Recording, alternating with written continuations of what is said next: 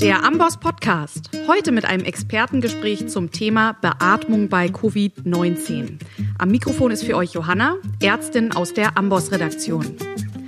Ja, es ist das allgegenwärtige Thema, die Pandemie mit dem Virus SARS-CoV-2. Auch wir im Podcast-Team bei Amboss haben uns Gedanken gemacht, wie wir euch Ärztinnen und Ärzte bei der Bewältigung der Welle an schweren Covid-19-Verläufen helfen können, die ja mit ziemlicher Wahrscheinlichkeit auf uns in Deutschland zukommen wird.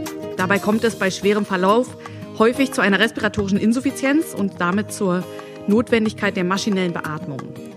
Ja, diese Stufe, relativ späte Stufe in der Intensivmedizin ist keine einfache Aufgabe und bereitet nicht nur jungen, unerfahrenen Assistenzärzten Schwierigkeiten und Sorgen.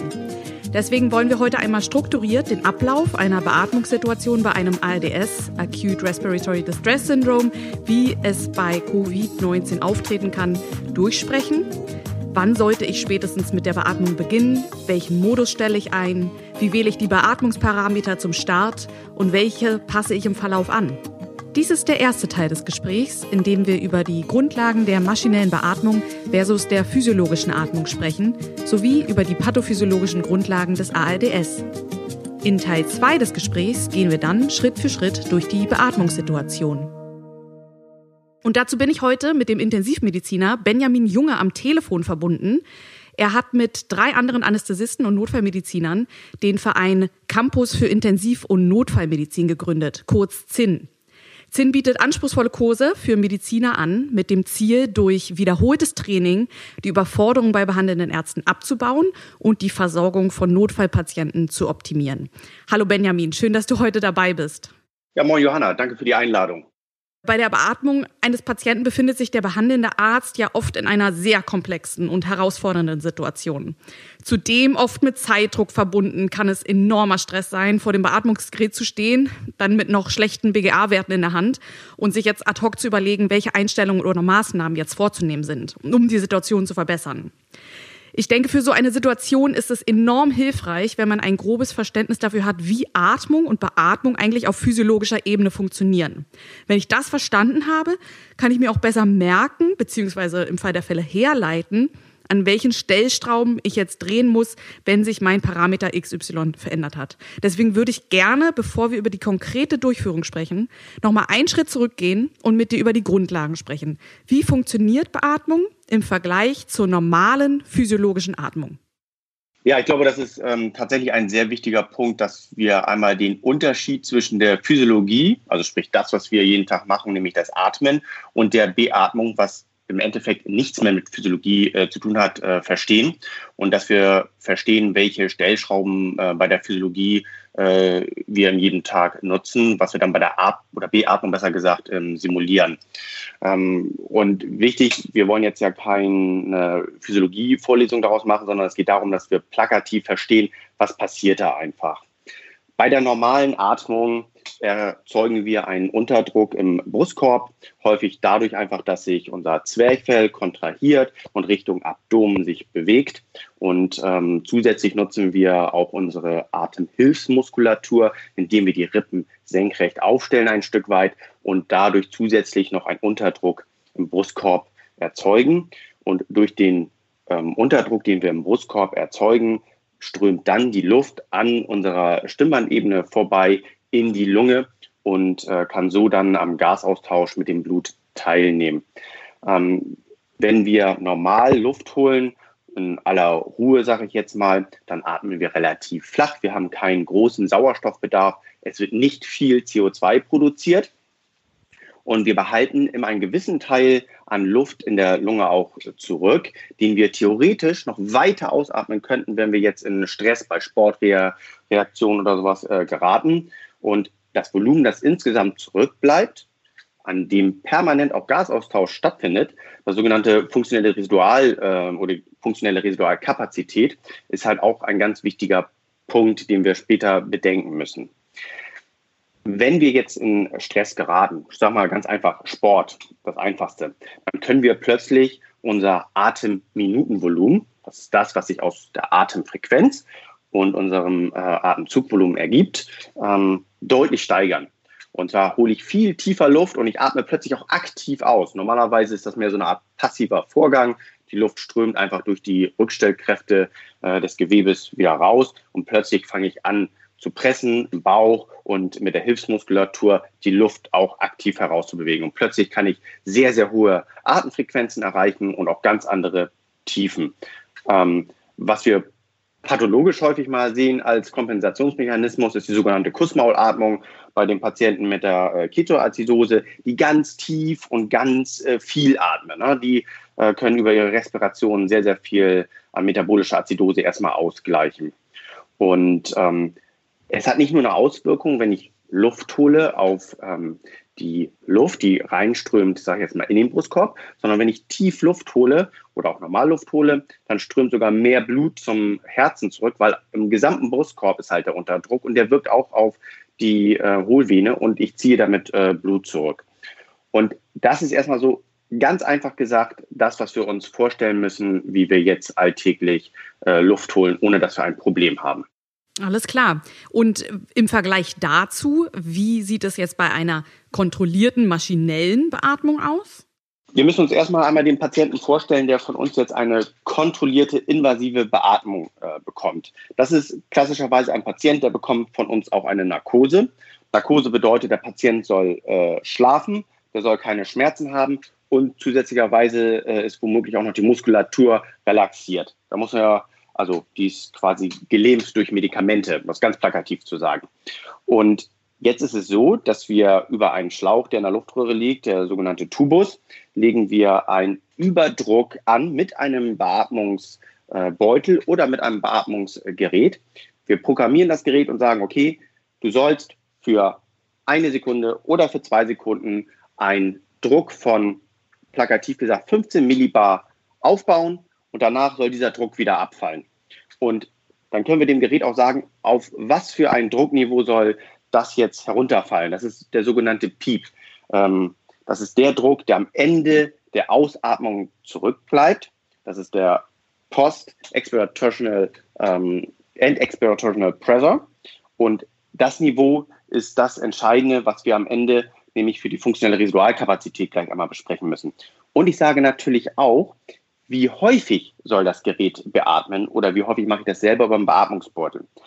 Also der ganz große Unterschied ist, plötzlich muss ich Überdruck in den Thorax bringen, nämlich über ein Beatmungsgerät und ich habe keinen Unterdruck mehr im äh, Brustkorb. Das sind die ganz großen plakativen Unterschiede. Mhm. Und du hast ja auch schon angesprochen, der Patient befindet sich in Narkose. Was passiert denn mit den Atmungsorganen, wenn ich eine Narkose erhalte? Im ersten Moment passiert nämlich äh, gar nichts mehr. Also sprich, die Muskulatur arbeitet nicht mehr. Und ähm, wenn ich jetzt einen Patienten vor mir liegen habe, der jetzt eine Narkose hat, ohne dass ich ähm, ihn intubiert habe, dann ähm, ist die Muskulatur schlaff und die Organe, also die gerade die abdominellen Organe, die sacken natürlich äh, Richtung Rücken. Der Rücken äh, ist irgendwann äh, eine Bremse und dann kann das Ganze noch Richtung Zwerchfell, Richtung Brustkorb hochdrücken. Und auch das Gewebe, das auf dem Brustkorb ist, die Brustmuskulatur, das Drüsengewebe und auch äh, Fett, das drückt jetzt alles auf den Brustkorb. Das heißt, das sackt alles zusammen und die sogenannte funktionelle Residualkapazität ist also deutlich geringer. Also das ist das Volumen, an dem permanent Gasaustausch stattfindet, obwohl ich nicht gerade ein- oder ausatme.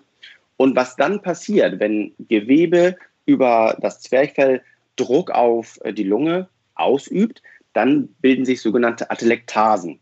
Atelektasen sind Bereiche, in denen die kleinen Alveolen, das ist das, wo der Gasaustausch stattfindet, plötzlich zusammengedrückt werden. Das kann sein, dass die Alveole einfach viel kleiner wird. Und wir müssen uns das ja halt millionenfach vorstellen, nicht nur die einzelne Alveole, sondern Millionen Alveolen. Die wird entweder kleiner oder sie wird sogar richtig zusammengedrückt, dass da gar keine Luft mehr drin ist. Dann kommt da zwar noch Blut dran vorbei, aber eben gar kein Gasaustausch mehr, weil keine Luft da ist. Und da müssen wir jetzt gegen anarbeiten.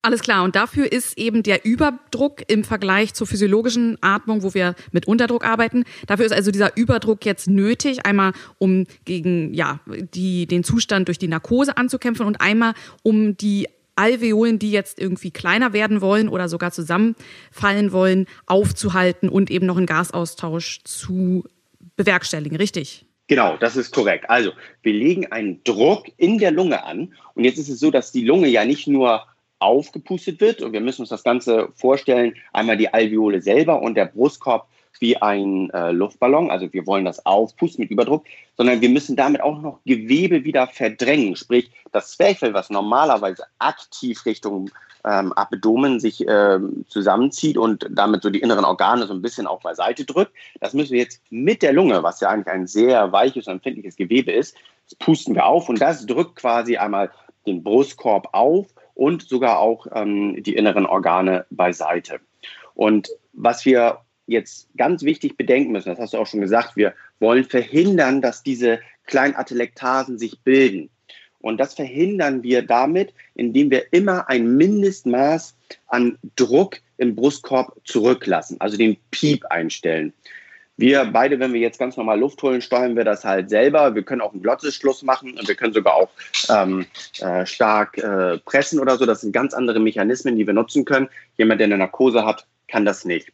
Und die ersten Atelektasen, die bilden sich bei jemandem, der auf dem Rücken liegt, halt dorsobasal, also einmal im Rückenbereich, ähm, also da, wo die Lunge quasi auf ähm, Kontakt dann ähm, zum Rücken hat und natürlich auch da, wo die inneren Organe am Zwerchfell Richtung äh, Thorax drücken. Da bilden sich unsere Atelektasen. Und wenn ich den richtigen Piep wähle, dann verhindere ich, dass die Alveolen übermäßig viel zusammenfallen. Und ich kann dann mit dem Tidalvolumen, das ist das, was ich ähm, äh, an Beatmungsvolumen jedes Mal wieder in den Brustkorb gebe, kann ich dann einen Gasaustausch äh, garantieren. Und jetzt kommt natürlich die Frage, okay, wie viel Piep soll ich denn einstellen? Denn wo kommt die Vorstellung her, was brauche ich, was brauche ich nicht? Und man muss sich erstmal den Brustkorb vorstellen, das hatte ich schon gesagt, wie ein Luftballon. Und jetzt legen wir Druck an, an diesen Luftballon. Jeder kennt das selber, wenn er mal einen Luftballon aufgepustet hat. Ich fange an zu pusten und am Anfang habe ich das Gefühl, es passiert überhaupt nichts und ich muss immer mehr Druck aufbauen. Und plötzlich habe ich ein Volumen erreicht im Luftballon. Es wird ganz leicht. Da kann ich plötzlich den ganzen Luftballon aufpusten und der Widerstand ist plötzlich weg. Und so ähnlich passiert das auch plakativ auf die Lunge und den Thorax übertragen und auf die kleine Alveole. Ich muss ein Mindestvolumen in der Alveole und im Brustkorb zurücklassen, bevor ich zu wenig im Brustkorb zurücklasse, nämlich der Luftballon würde wieder zusammenschnurren und so klein sein, dass ich wieder diese, diesen riesen Energieaufwand brauche, um die Lunge äh, und den Luftballon zu öffnen. Das heißt, ich muss den Piep so wählen, jetzt noch wieder beim Luftballon-Beispiel. Also der Piep stellt sicher, dass das über der Grenze ist, wo bis zu der es schwer ist, diesen Luftballon aufzupusten. Und das ist quasi mein Minimum. Da muss ich die Lunge halten und dann kann ich einfacher darüber Luft rein und rauslassen durch die druckkontrollierte Beatmung. Und das ist jetzt die Kunst, diesen Piep zu finden, weil der natürlich nicht bei jedem Patienten derselbe ist. Ähm, du hattest bei der physiologischen Atmung auch noch die Hämodynamik angesprochen, dass der Unterdruck auch einen Einfluss darauf hat, dass ihr nun aus der Hohlvene verstärkt Blut ins Herz zurückfließt aufgrund des Unterdrucks im Brustkorb. Wie sieht es denn jetzt bei der Beatmung aus? Weil da habe ich ja zu keinem Zeitpunkt einen Unterdruck. Ja, das ist äh, absolut richtig. Ich mache noch einen ganz kurzen äh, Sprung zurück, was du gerade zu dem äh, Piep sagtest. Ähm, es ist das, was wir sagen, den Punkt zu finden, dass der Luftballon oder der Brustkorb nicht zu wenig Luft wieder drin hat. Das nennt man äh, pathophysiologisch quasi einen unteren äh, Inflektionspunkt. Ähm, und dieser Piep und dieser untere Inflektionspunkt ist einer der Punkte, den wir uns beim Piep ähm, zu Nutzen machen. Wir kommen später beim ADS und der Pathophysiologie noch dazu, was der Piep eigentlich noch alles macht. Ähm, also es macht Sinn, mehrere Punkte gleich am Ende zu betrachten. Jetzt aber einmal auf die Hämodynamik bezogen. Das ist korrekt. Wenn wir ganz normal Luft holen, habe ich einen Unterdruck im äh, Brustkorb und ich ziehe aktiv quasi noch mehr Blut in dieser Phase des Unterdrucks zum Herzen zurück. Wenn ich kontinuierlich einen Überdruck im Brustkorb habe, also wir haben einen Piep eingestellt und der ist womöglich auch noch ein relativ hoher Piep, weil ich den für meine Beatmungssituation und für die respiratorische Störung benötige, dann bedeutet das, dass weniger Blut zum Herzen zurückströmt, weil ich einen Überdruck habe. Also das, was ich beim Unterdruck habe, das mehr zurückströmt, ist bei dem Piep, dass weniger Blut zurückströmt.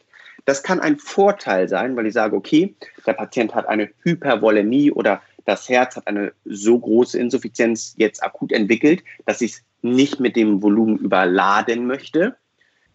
Es kann aber auch ein Stück weit ein Nachteil sein, wenn ich einen Patienten mit einer Hypovolemie habe, sprich also zu wenig Flüssigkeit im Körper und jetzt auch noch den venösen Rückstrom bremse. Das muss ich einfach bedenken.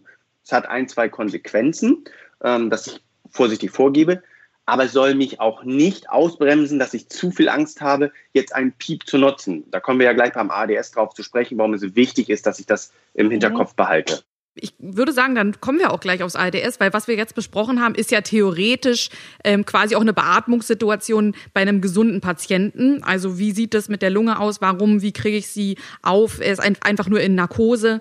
Ähm, aber jetzt kommt ja dazu auch noch, dieser Patient ist krank. Er hat in unserem Fall jetzt bei einem schweren Covid-Verlauf ein ARDS entwickelt, also ein Acute Respiratory Distress Syndrome. Was passiert denn bei einem ARDS in der Lunge? Und bei einem ARDS ist es ja unerheblich, durch welchen Trigger, äh, durch welche auslösende Noxe das ARDS jetzt entstanden ist, richtig? Ja, das ist äh, korrekt. Also äh, wir wissen, dass so ungefähr 60 Prozent aller äh, ARDS entstehen durch eine Pneumonie, aber wir haben auch sehr, sehr viel unterschiedliche andere äh, Trigger. Wir wollen jetzt ja den Schwerpunkt tatsächlich darauf setzen, was ist bei einem Patienten, der einen äh, Covid hat. Also das heißt, wir lassen die ähm, äh, Polytrauma-Patienten raus, die andere Operationen hatten, die einen Sepsis aufgrund eines intrapnealen Infektes haben. Die sind alle erstmal ausgeklammert aus dem Bereich. Wir wollen primär ähm, den Covid-Patienten mit ADS besprechen. Und das ADS an sich und das wäre auch wichtig zu verstehen, wenn man diesen Podcast hört und sagt, okay, ich interessiere mich auch ein bisschen äh, für weitere Dinge. Wir wollen hier es plakativ beschreiben. Ne? Wir sind äh, kein ja. ähm, Journal Club oder so, es ist kein Kongressbeitrag. Wir wollen verstehen, was ist es. Und das ADS ist eine unspezifische Entzündungsreaktion in der Lunge. Und das bedeutet, dass wir durch neutrophile Granulozyten und durch Zytokine haben wir plötzlich das, was immer bei Entzündungsreaktionen passiert, entwickelt sich ein Ödem. Und dieses Ödem entsteht einmal interstitiell in der Lunge und aber auch intraalveolär.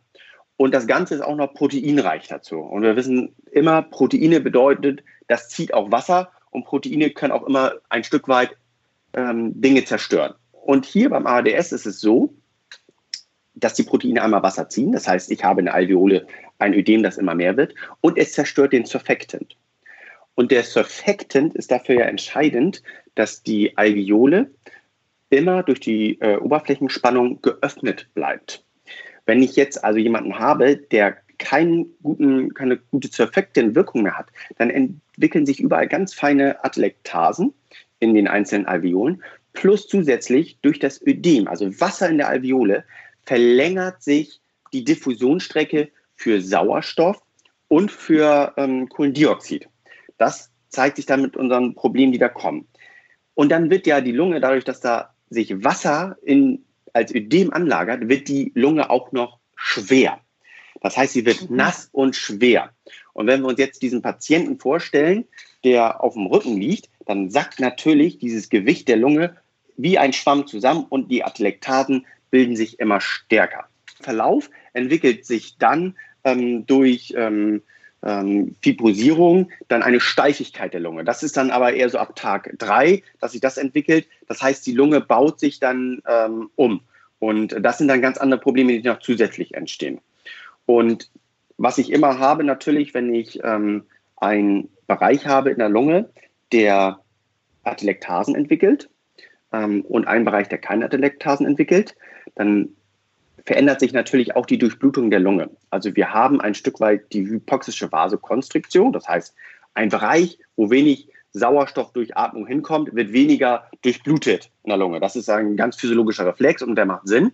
Irgendwann schafft dieser äh, Reflex es aber nicht mehr zu kompensieren und ich habe viele Bereiche, die zwar nicht mehr ventiliert werden, aber weiterhin perfundiert werden vom Herzen. Und das heißt, ich bewege da Blut dran vorbei, das kann aber gar keinen Sauerstoff mehr aufnehmen und kein Kohlendioxid abgeben, weil in dem Bereich gar keine Ventilation stattfindet.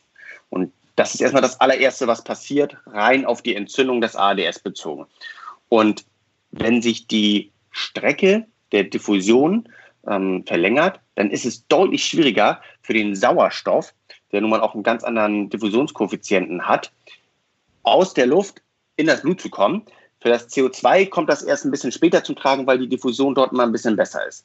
Wir sehen das bei den Patienten immer ganz schnell, dass sie erstmal viel Atemfrequenz aufbauen und auch Atemtiefe aufbauen. Also die atmen, atmen, atmen ja, atmen, atmen, atmen und das, wir erinnern uns, uns ans Studium, baut erstmal den CO2 ab. Was heißt, baut ihn ab? Äh, der Patient atmet den CO2 ab und du hast es auch gesagt, die Diffusion von CO2 über die alveolokapilläre Membran ist nicht so äh, beschränkt wie beim Sauerstoff. Das heißt, das sehe ich erst später. Ähm, und du hast auch gesagt, das Problem ist wieder hier diese große Atelektasenbildung, sodass ich so einen großen Raum habe und bei einem schweren ARDS sind es teilweise nur noch 20 bis 30 Prozent der Lunge mit normaler Ventilation und Perfusion, richtig? Das heißt, das ist jetzt mein Ziel, durch die maschinelle Beatmung mehr Volumen wieder zur Ventilation und Perfusion zur Verfügung zu stellen. Und dafür brauche ich eben aufgrund der Adelektasen einen Überdruck, brauche ich Druck, um wieder mehr Volumen an diesem Prozess teilhaben zu lassen. Weil sonst habe ich eine Hypoxämie auch im großen Kreislauf, was natürlich weitere Folgeschäden hat. Ja, genau, das ist korrekt. Man äh, muss vielleicht einmal zu den Schweregraden äh, eines äh, ADS sich äh, Gedanken machen. Ähm, das wird bemessen in den ähm, im sogenannten Oxygenierungsindex oder äh, äh, Horowitz-Index, dass man den Partialdruck des Sauerstoffs im Blut dividiert durch den ähm, Sauerstoffanteil, den ich dem Patienten zuführen muss. Also bei Raumluft wäre das FiO2, Fraction of Inspired Oxygen, ähm, wäre dann 21 Prozent, also 0,21. Und wenn ich jemanden habe, der 100 Prozent Sauerstoff von mir bekommt, dann ist das 1,0.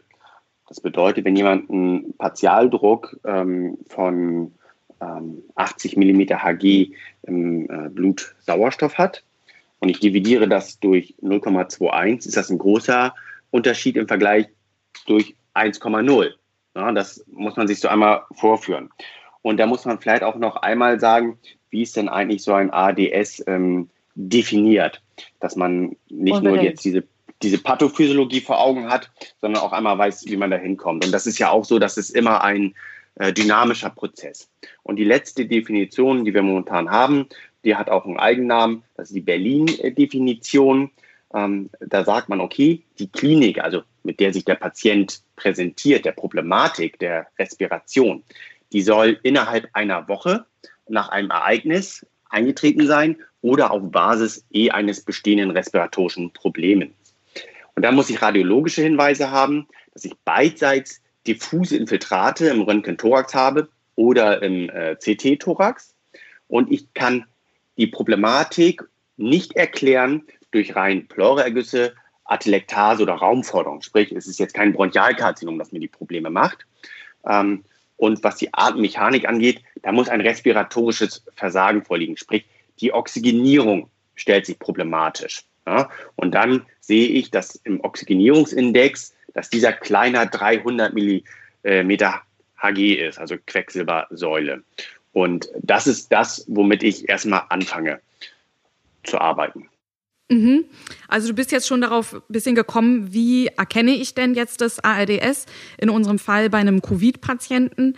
Ähm, und ARDS, wir haben es festgestellt, ist wirklich ein komplexes Bild, was wir uns merken sollen, auch vor allen Dingen, um zu verstehen, wie wir unsere Beatmungs Parameter einstellen, ist die Ödembildung, der Surfactantmangel, die Atelektasen und eben als Ergebnis ähm, dass nur noch ein Teil der Lunge mit normaler Ventilation und Perfusion zur Verfügung steht. Also, du hast es schon angesprochen. Lass uns jetzt zur praktischen Umsetzung kommen.